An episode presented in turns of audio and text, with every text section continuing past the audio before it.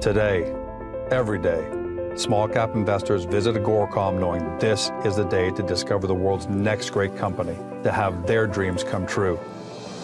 That's why I take to the open road to find them, to tell their stories, to engage them, to bring them to life.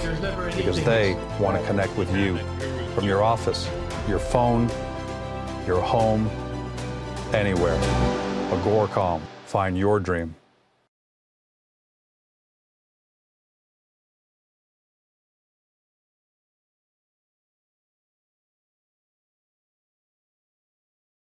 Welcome to Beyond the Press Release, a production of Agoracom, in which we take the time to speak with small cap executives right after big important news. With us today, I'm happy to have him back from London, Stephen McAuley. He's CEO at Empower Clinics. The company trades on the CSE and the stock symbol CBDT, great stock symbol.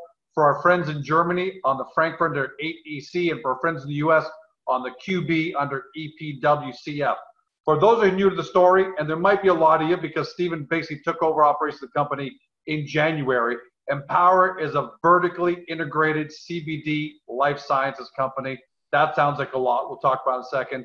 And a multi state operator of medical health and wellness clinics. So that sounds like a lot, a mouthful. More than just lip service. The company has a database of over 165,000 patients. Uh, they're generating millions in revenue uh, with annualized revenue in 2020 looking to be about $5 million. Q3 just came in, revenue's up 137%. Patient visits are up 211%. This is a company that's delivering. But if that wasn't enough, and normally that would be just enough and fine for anybody, their growth plan is become vertically integrated. Uh, they've, they've got a CBD extraction uh, facility in Oregon, got a great joint venture there. We're going to talk about that. Uh, extraction capacity looks like 6,000 kilograms per year to attack an industry that's going to be worth about $20 billion by 2022. So they're definitely on top of things. Stephen, welcome back to the show. Thanks very much, George, and always enjoy uh, spending some time with you. Well, look, we enjoy spending time with you because you're delivering right now, and that's a big differentiator from companies that are being, you know, really bashed around in terms of market capitalization. We'll get to that later on, but you're delivering. And let's talk about Q3 specifically. You had some big increases in there, some great KPIs. Uh, the first one is let's talk about revenue. You went from, uh, you know, you talk about revenue of six hundred sixty-three thousand uh, dollars versus two hundred seventy-nine thousand dollars, basically, you know, ballpark. What do you attribute that revenue growth to, just from the clinics? Yeah, so the you know the, the 663 uh, that we're referring to, we report all our financials in U.S. dollars. So for any of the Canadian audience, you know it's kind of about a million dollars a quarter right now in our run rates. The most significant event that happened for us was identifying the Sun Valley Clinics acquisition and actually getting it done. You know, we we located it, negotiated it. We did a four million dollar raise in April, and that allowed us to uh, make that close happen in early May, and then just start integration and implementation. The Sun Valley team continue to deliver. Um, all of the, the great ladies and gentlemen uh, in the company, uh, I, have met all of them.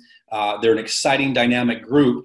And what stands out with them is that they just care for patients so much. And it kind of permeates their whole identity and uh, it gives us an incredible retention rate. So, to go back to your question, the financial growth is primarily coming from loading on that acquisition compared to the old Pacific Northwest Empower, Empower Clinics network, which was uh, you know quite a bit smaller than what the Arizona-based group is, uh, and that's what we're seeing. You know, 137 percent you know year over year growth for the third quarter and that's and that, by the way, that's kudos to you and your leadership. You just took over, you know, the company yourself in, in January or so, and you're able to identify uh, how important Sun Valley was and get it done. I mean, in hindsight, given what's going on with the markets right now, not not that it's any of that's attributable to you, but the markets are definitely having difficulty. You know, how big was it for you to be able to raise the funding and get that transaction done just under the wire for the long-term growth of Empower? Well, you know, in hindsight, of course, it, it it's you know it was essential, uh, you know, and imperative. Uh, we, you know, I don't know what we would look like right now without um, working so hard to um, really deal with the expense structure in the first quarter, uh, understand how to shift the identity. Uh, it's hard to make moves to recreate a brand that needs to be much more diversified because the old revenue model was simply um, Oregon State, Washington State, one revenue stream, uh, and really wasn't a defensible business model. Uh, now we're diversified. You know, you, you, mentioned vertical integration. So for me, vertical integration uh, kind of goes down to the farming layer. I, I don't see us uh, wanting to be a farmer uh, in the current markets that we serve, but we sure understand the, the power of uh, extraction and an R&D uh, of the plant. And remember, we're in the medical side of the equation, which is hemp-derived CBD products. We're not involved in anything on the recreational side. So, uh, you know, now as I look back, we have a lot more tools uh, to work with. Uh, we have approximately 70 employees uh, in the entire group um, with uh, Arizona, the Pacific Northwest, and, and some of our corporate layer, although the corporate layer is very small, generally speaking. Now, your revenue growth was impressive, and you talk about how you're a real company. What I also love is the is the patient growth. Uh, 212% increase, and that's going from 1,864 patients in the, in Q3 2018 to 5,800 and and change patients now that to me, that speaks of execution. That's real execution because you've got patients coming in. First of all, you're happy, but when you're growing by 212% quarter over quarter on these kind of numbers, that's huge. What's what's been your you know what's what's been your secret sauce to to not only just have the patients but have that patient growth? Well, the so the, the, the patient count are patients that we, we actually uh, who came to visit us. So uh, patients we also can think of uh, as customers now as well. Uh, we've diversified our offering and, we've talked about how we're diversifying um, the uh, services and products that we're now offering within our clinic network. But the, these are patients that have come in uh, that we've they've had consultations with our physicians. We generate revenue per patient. It's an important um, high level leading metric or KPI for, for our business. And we, we look at these numbers and that patient flow each and every week, each and every month, and we forecast the quarter and we forecast out beyond that. So that KPI uh, is an imperative. We have 165,000 patients in our entire database. So that's a different type of metric and KPI that we also watch because it allows us to run new campaigns and offer these new services or additional physician based modalities, or let that uh, customer base, patient base know that we now offer uh, CBD product lines and health and wellness products within our clinics and on our with our within our online store. So you're given you're given bottom line is you're giving your existing database a good reason to come back more often at the end of the day. So on that note, let me ask you, this kind of growth? Was this a one-off, or given the fact that Steve, I've said this on previous interviews, and for people watching for the first time, you're a six, you're Six Sigma certified, uh, and for people don't know what that is, look that up. But basically, you are a black belt uh, when it comes to you know this kind of performance. So I don't think it's a one-off, but I have to ask you: Was it just great growth, you know, in this quarter for patient visits, or do you have a plan to take that number from 5,800 to 8,800 to 12,000? you know in the in the upcoming quarters? Yeah, so there, uh, as we look out going forward, I mean, these concepts of applying, you know, uh, Six Sigma methodology to um, um, how we approach each day, and I hope some of that continues to, you know, kind of permeate throughout um, our own operations team. But I can tell you that the good folks in our key clinics, say in Oregon, uh, Portland, um, the operations team in uh, the Arizona clinics they have a very solid understanding of what monthly, quarterly, and annual uh, patient retention rates look like. So we have a certain expectation of exactly how many patients should be coming back in each month and each quarter. So what that does for us is it gives me a level of predictability. So I can tell you right now that our fourth quarter metrics um, are looking very solid. We had a great October. If you look at just patient visits in the month of October, we know how we're doing in November. Everybody's hitting their milestones that we expect internally. And what we also know is where we're going to be first quarter of next year. We know where we're going to be second quarter of next year because we know what the uh, renewal uh, dates are. We know exactly when a patient is scheduled for renewal, but most importantly is we proactively remind them using our technology layer. You know, we have an extremely uh, strong and organized uh, communication strategy that involves our text message platform, uh, email blasts and campaigns, and call center activity, so that something as simple as an appointment reminder is going out onto the handset of a patient to make sure that not only do they know that their uh, uh, appointment is coming up, but right in the final days that they actually do show up back in the clinic, and we we run through that retention process with them. I got to tell you, for people watching at home, before I get it, this is commentary for me before I hop into my next question. It must, it just sounds like, you know, this great, it sounds like Empower just has this great comfort, this business comfort around it, which is very important in a time when investors don't know what's happening with companies in the industry. And, and you're taking this Six Sigma approach, very quantifiable. You've got the numbers, you're increasing, you're, it sounds like you're going to keep on going. So uh, I, I, I took a great deal of comfort in that last answer, Steve. I, I just want to tell you that. But in addition to growth, in addition to the growth, you also cut expenses. Uh, just cash flow for operations reduced significantly.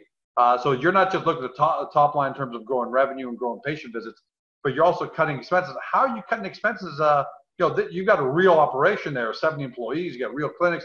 How are you able to find these savings in order to cut expenses? Yeah, you know, we, I guess it, it, one of the responsibilities in in a, a, role that I have on behalf of our, our, shareholders, on behalf of prospective investors who might be uh, looking at us as an opportunity, and frankly, on behalf of uh, the employee base, we have to have a path of longevity. And to the extent that we identify areas that are inefficient, so what that means to me in the clinic network space um, in the first quarter of last year, uh, sorry, of this year, and second quarter of this year, it was imperative that we found situations where if there was a particular location in, in a market, so let's take the Oregon market and uh, Washington State, there were some small markets that we had legacy facilities in that really were not paying for themselves. And it wasn't going to be prudent to simply operate with negative cash flow on a certain individual clinic because collectively that brings down the entire company. Sure. So we had to make some decisions whereby uh, some facilities, their leases were coming to expiry and it simply didn't make sense to renew that lease. Uh, we're better to shrink our facility base in some of those small markets, bring those resources to the better clinics like Portland, make sure that they're overperforming and growing, and frankly, w- won't be a drag in terms of EBITDA or negative cash flow uh, on the entire overall operations. So we've just methodically have identified what those are, made the difficult decisions, executed on those decisions, and it did impact um, certain people in those markets, but um, for the greater good of the entire company, uh, the shareholder base expects us to be pragmatic. And so I expect what will happen in some of these markets that maybe we shut down, that we will circle back in at a later date with franchising. Uh, and the other thing that we're doing is we're putting a much bigger effort into our telemedicine platforms so that we can continue to serve patients in those markets remotely.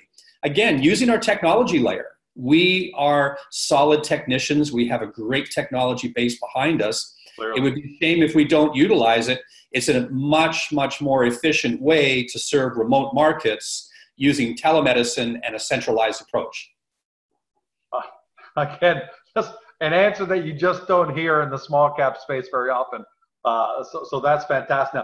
Now, 99% of the time, Steve, I could end, I would end the interview right there, right? Great Q3, great core business. We'd sign off and say, hey, looking forward to the next one. But you're not a one trick pony. Uh, and you just alluded something franchising, so I was going to bring that up. You're not a one-trick pony. You're going to vertically integrate this company, so you've got a couple of real, and clearly you're not stretching like some other people would, just grasping at straws. There's a method to the madness. So let's go through that, you know, briefly, just to bring people up to speed. Since we're still talking about clinics and people are in clinic mode still, you're you've got a plan to start franchising these clinics right across America right now. Uh, you've made great strides in that. Isn't just an idea. Where are you at with the franchising side, and what can you tell us about whether you've got impending franchise your first franchisees? Yeah, so the franchise model for me was uh, an important aspect of the Sun Valley acquisition because they had already put together most of the framework. Uh, it needed some more investment to finish the franchise disclosure document, uh, build out the you know the display booths and the marketing material uh, to really go ahead and do it right. Uh, it's still you know it's still an early concept in the entire cannabis sector or medical cannabis sector to actually operate and grow with franchising. So we've attended uh, a number of shows. We, we were in St. Louis, we've been to Chicago, we were in Houston, we were just in South Florida at the Miami uh, Airport Convention Center just this past week for uh, Franchise Expo.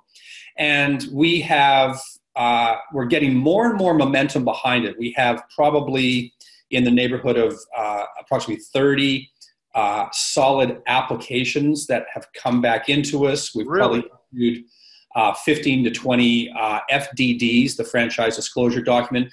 Franchising is a regulated industry, so there's a process that we have to follow. Um, I would anticipate that we'll have some announcements coming, you know, in the very near future um, of these early signings. Uh, the first few um, always take longer.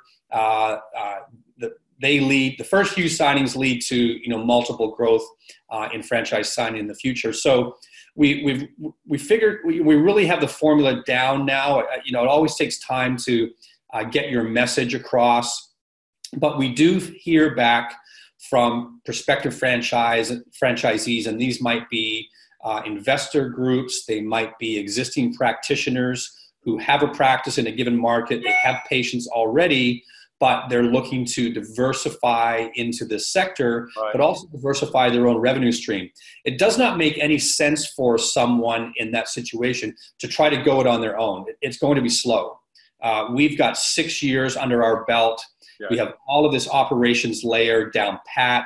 We have all the tech, the technical systems. We have the HIPAA compliant uh, uh, EHR systems to manage patients in a compliant manner, and we have a brand that can be just dropped into a particular market and then our team will come in behind and we're going to make sure that you're successful. There's, there's no doubt about that because our people uh, they know how to run patients through these processes and we've added on the layer of uh, the cbd product line so retail in uh, the franchise locations.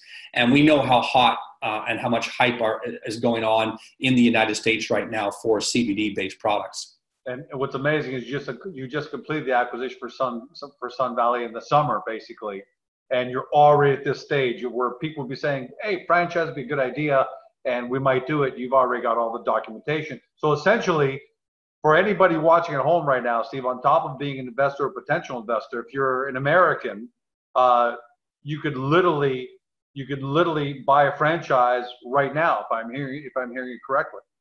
Uh, that, that's correct. I mean, uh, the you know we've done done the legal work. Uh, that framework's in place, and like I said, it's a regulated industry. We're not allowed to sell franchises unless we've done all the legal work. We have the business model. I mean, our, our franchise disclosure document is a 150 page document. I mean, this is this is not uh, to be taken lightly. Um, this is a real investment on our part for the future of our brand uh, but we really believe that is going to allow us to get many, many more locations under our banner throughout the country. It's going to give us much greater access to patients and patient data. You know, we're heavily involved in working towards participating in clinical trials right now. Um, we have a number of situations where um, clinical and medical groups, very significant ones, are interested in our data set because we have so much data with the 165,000 patients behind us. That data is going to prove to be valuable to clinical trials and to ultimately new product definitions in the future as we can help support proving out that these alternative therapies actually work for patients and the stigmas come down the regulatory framework evolves, sure. And the market continues to grow. That's where we're positioning ourselves as this diversified health and wellness brand, life sciences brand, uh, to be a thought leader in the industry and to be relevant to the industry. And these additional revenues will come as a result of it. But we're taking advantage of the asset base that we have, or what I might refer to as our intellectual property. Uh, our IP assets will prove to be valuable in the future. We just don't know how valuable yet, but I'm confident that we're onto something. Now that's that's that's a discussion about the clinics outward, you know, franchising. Let's talk about going into the clinics. You plan to launch your own uh, hemp-derived CBD products. Uh, so essentially, you know, you, have got you got. No, we already have them. We're, we're not launching them. We already have them.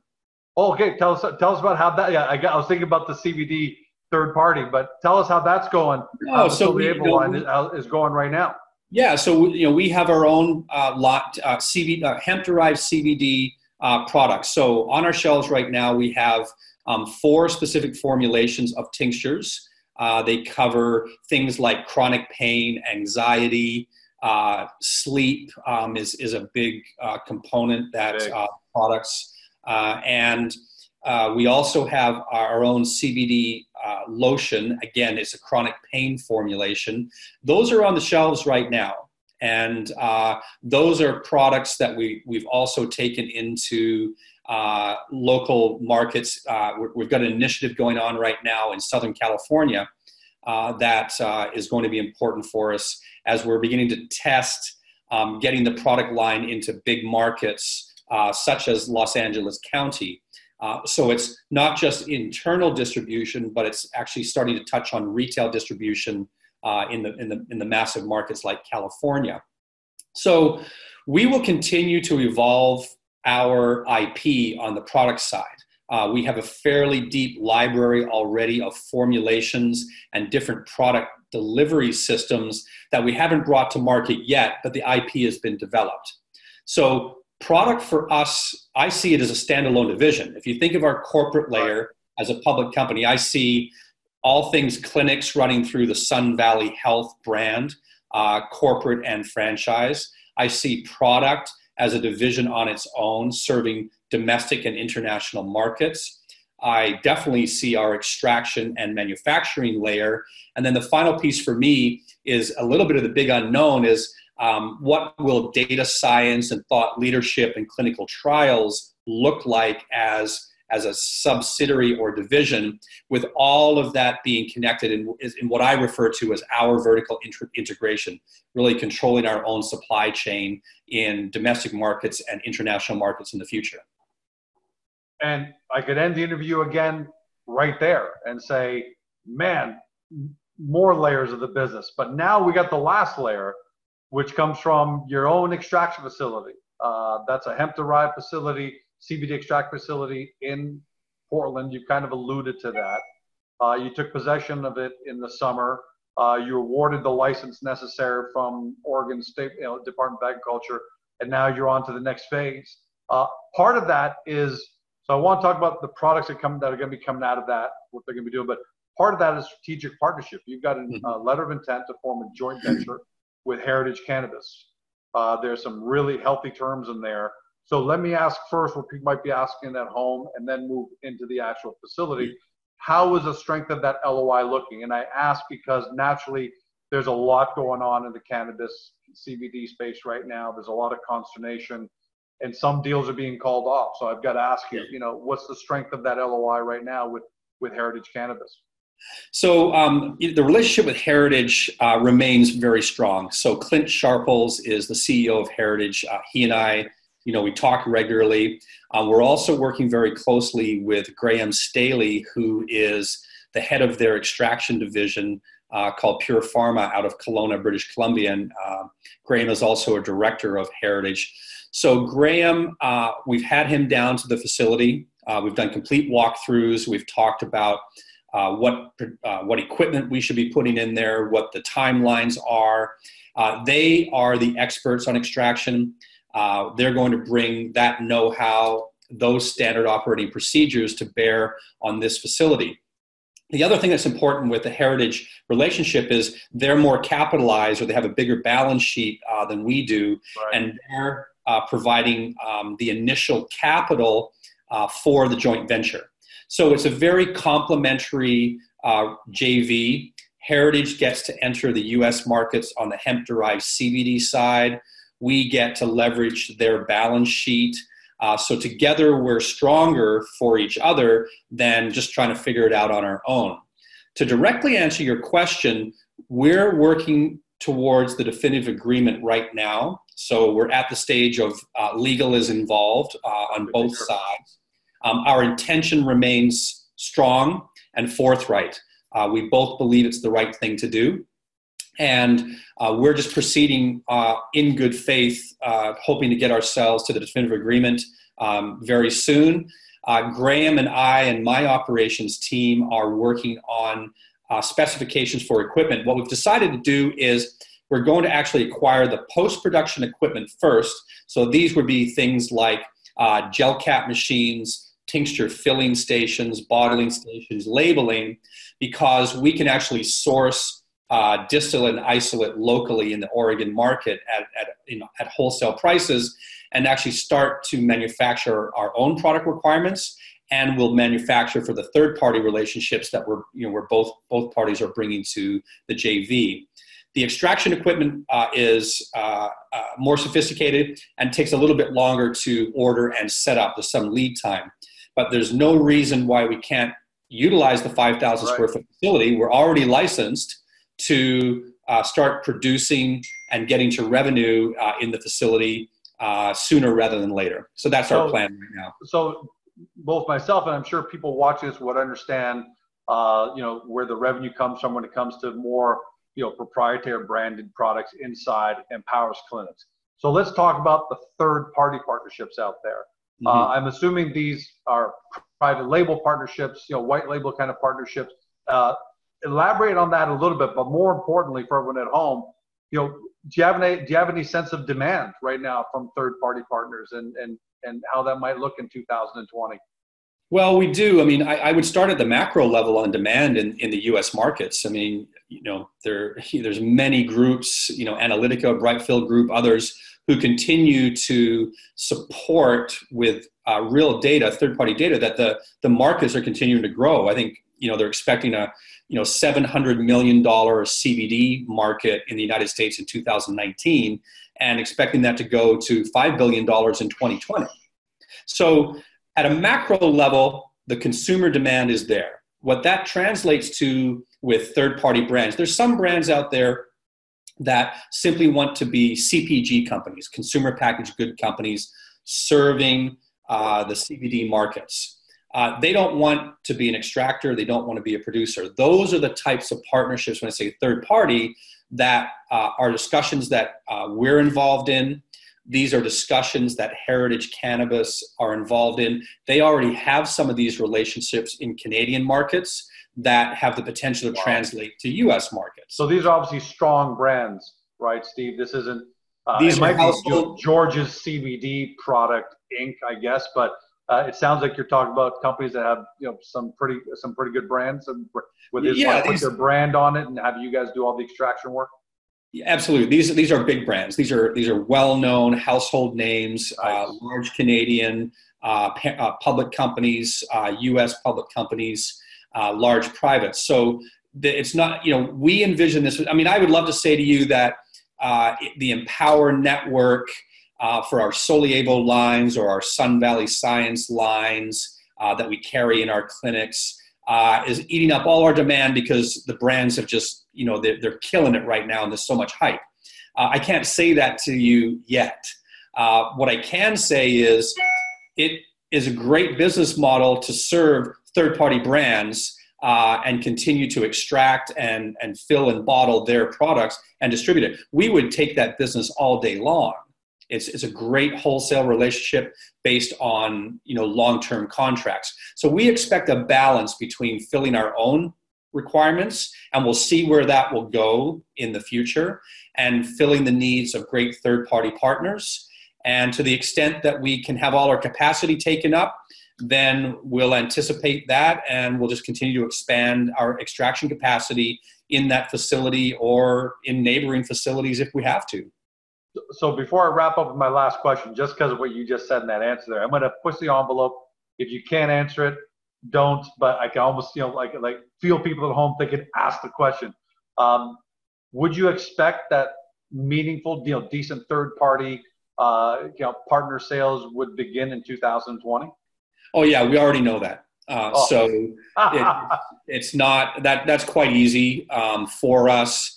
You know, uh, we're already working on. So as an example, we uh, Heritage Cannabis is a 30% shareholder in Endocanna Health, which is the DNA kit provider. We've previously announced that we're we will be distributing the Endocanna Health DNA kit program in our clinics and in our franchise program.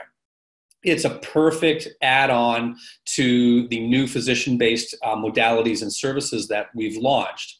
Uh, Endocanna Health are also strong formulators because part of what they have created is a deep understanding of um, the endocannabinoid system and CB1 and CB2 receptors within the human body that uh, they go down to the DNA level and look at genetics to understand how uh, certain strains or certain products uh, may be more effective for the genome type or the gene uh, uh, system within a particular individual. But what it also identifies are potential contradictions. And understanding contradictions can be as important as understanding what might be beneficial. So, what Endocanna are doing is they're creating specific formulations based on the data that they've been collecting. Those formulations come through us in our extraction facility. We create those formulations either for a third party brand uh, or even run them under our own brand under a licensing agreement with a partner like Endocanna. So we're, we're using our data science already to potentially improve and create new formulations based on the data and the potential efficacy of these cannabis based treatment options. Is, is, anybody else doing that out there, or is that a huge competitive advantage that you've got, or, or other guys just you know packaging up hemp derived CBD throwing a couple labels on it and putting out into the marketplace just to get quick sales. Is any is anybody going that deep? You know, I, I hope that the industry does. I, I, you know, I I am confident that you know the concept of you know patching things together, you know, just won't exist ultimately.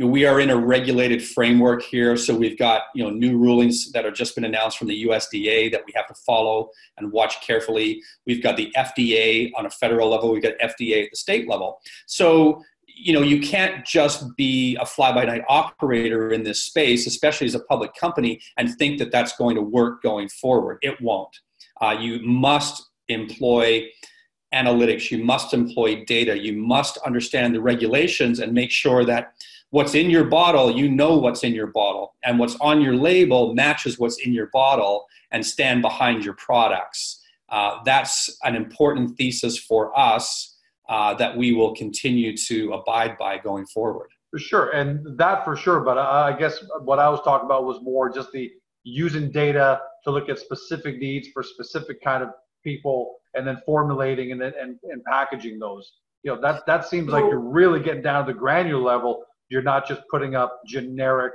you know, CBD products for you know generic things out there. It sounds like you're really getting down to the granular level, unless I misunderstood that. If I didn't, who else is going that granular? Yeah, so so you didn't misunderstand. That's exactly what we're doing. This this is a this is a thoughtful uh, process that we're going through here. It's not haphazard. Um, we we talk about these strategies and and methodologies uh, extensively as a board and and at the management layer. Um, I know that there are other great brands out there that are thinking uh, perhaps in the same way. I believe it's a, a, really important competitive advantage for our company, for what we stand for in the medical cannabis sector as a health and wellness or life sciences company. I believe it's an imperative for us. And I hope that we are a thought leader in the industry with this aspect, and we're taking a leading position, demonstrating uh, that you have to operate you know what I kind of call it in, in a pharmaceutical manner uh, in our approach. Um, for us to be um, a well-known brand, a brand that is a trusted brand with consumers, um, our customers, our patients at the clinic level, we have to demonstrate this professionalism in everything that we do at all times. Well, I tell you right now, you're demonstrating that in this interview by far and away. And I'm not just saying that because we're on. Thank you. I don't need to say that, but you speak a language, you speak in a in a in a cadence that differs from 98% of uh, of the small cap CEOs out there. So it's it's translating here. I have no doubt it's going to translate in the market. I'm going to leave with this last question, even though it sounds like you're probably going to have enough news to bring it back before the end of the year. I'm going to ask this question.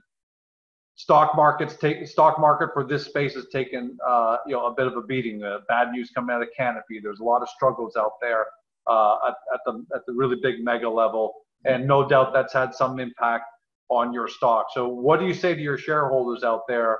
Because uh, you got great experience. You, you you know you go back to GE and then you know, you did some pretty spectacular things since then. You know, what do you say to shareholders uh, in order to separate short short-term stock market performance from you know what the long-term vision is of the company or what the long-term actual uh, you know practical look is for the company? I simply ask everybody to remain confident. Uh, we're remaining diligent in what we do each and every day. I know how hard all of our team members are working, and I so appreciate the efforts that, that they're going through. Um, from the investment community, uh, existing shareholders, uh, just know that we're here representing you and your investment, and, and we care about it. Uh, I believe that we are in a time where you know it's a bridge to a better market. Uh, I would argue that uh, it's one of the greatest buying opportunities in, that this sector has seen uh, since the concept of the sector, uh, going back to the original sort of Canadian LP uh, launches. And I think that you know the companies that have uh, real execution, real revenues, real revenue growth, and plans for uh, broad based revenue. So, not singular, narrow business models that um, may be um, sort of fraught with risk. Is diversification was important within you know limits. Uh, we can't be everything to everybody, sure. but I certainly feel that we've lined up our business model that we can layer on growth strategies and initiatives in spite of the challenging markets. We can replicate what we have and take it to other markets and other international markets. And we continue to uh, entertain discussions uh, about different markets, whether that may be uh, South America, Southern Hemisphere, Europe. These are all potential developing, growing markets that could really add to uh, the diversified footprint of our company. And it could provide us access to better capital, uh, given that the current capital markets for particularly Canada and a bit of North America, are currently constrained. So, you know, we're looking at a variety of methods here to make sure that the capital structure remains solid. And uh, I just, I think again, where I started is just uh, remain confident in what we're doing. Uh, we've got the board, uh, we've got the management layer in place. We're continuing to control our expenses, and we know what our revenue stream looks like uh, on a very solid basis going forward. Um, so stay patient with us. You know, just just please stay with us going forward. Well, Steve, I got to tell you, it's pretty easy to remain confident, especially after this interview. You're putting up the numbers. So before we even started this interview, you're putting up the numbers. You know, clinical revenues up 137 percent. Uh, patient visits up 211 percent, and these are some pretty good bottom lines. You know, you weren't, you're, you're not up 211 percent from from one. You know, so and now following this interview and everything you've had the extra layer, the context, the color you've been able to provide, I think it's pretty easy to remain confident, and uh, and and you guys have earned that. Congratulations! Thank Thanks you for joining us from London tonight. You know, you're around the world. You're working. You know, you're. It seems like every time we talk to you, in a different, you're in a different part of the world, and that you're in Miami for the franchise. You know, for the franchise show. Now that now you're in London, so thanks for joining us today. Deeply appreciate it. Thank you, George. We appreciate your time. For everyone watching at home, or listening maybe on our podcast on Spotify and other uh, and other podcasters, you've been watching and listening to Stephen McAuley. He's CEO at Empower Clinics. The company trades on the CSE and the stock symbol CBDT. For our friends in the US, EPWCF, that's on the OTCQB, and for our friends in Europe on Frankfurt under 8EC. You've watched, you've heard some amazing material, some great information, not just about today's performance, but about where this company is going. Now the due diligence is up to you. Start with Agoracom, get there, punch in the company's name or stock symbol, do your initial research, then use that link to the company's website to go over there and take a look and do your further due diligence because it's definitely a company worth watching. You watch it here, you heard it here. The rest is up to you. Thank you for joining us. Thanks for giving us your time. Have a great day, and we'll see you next time.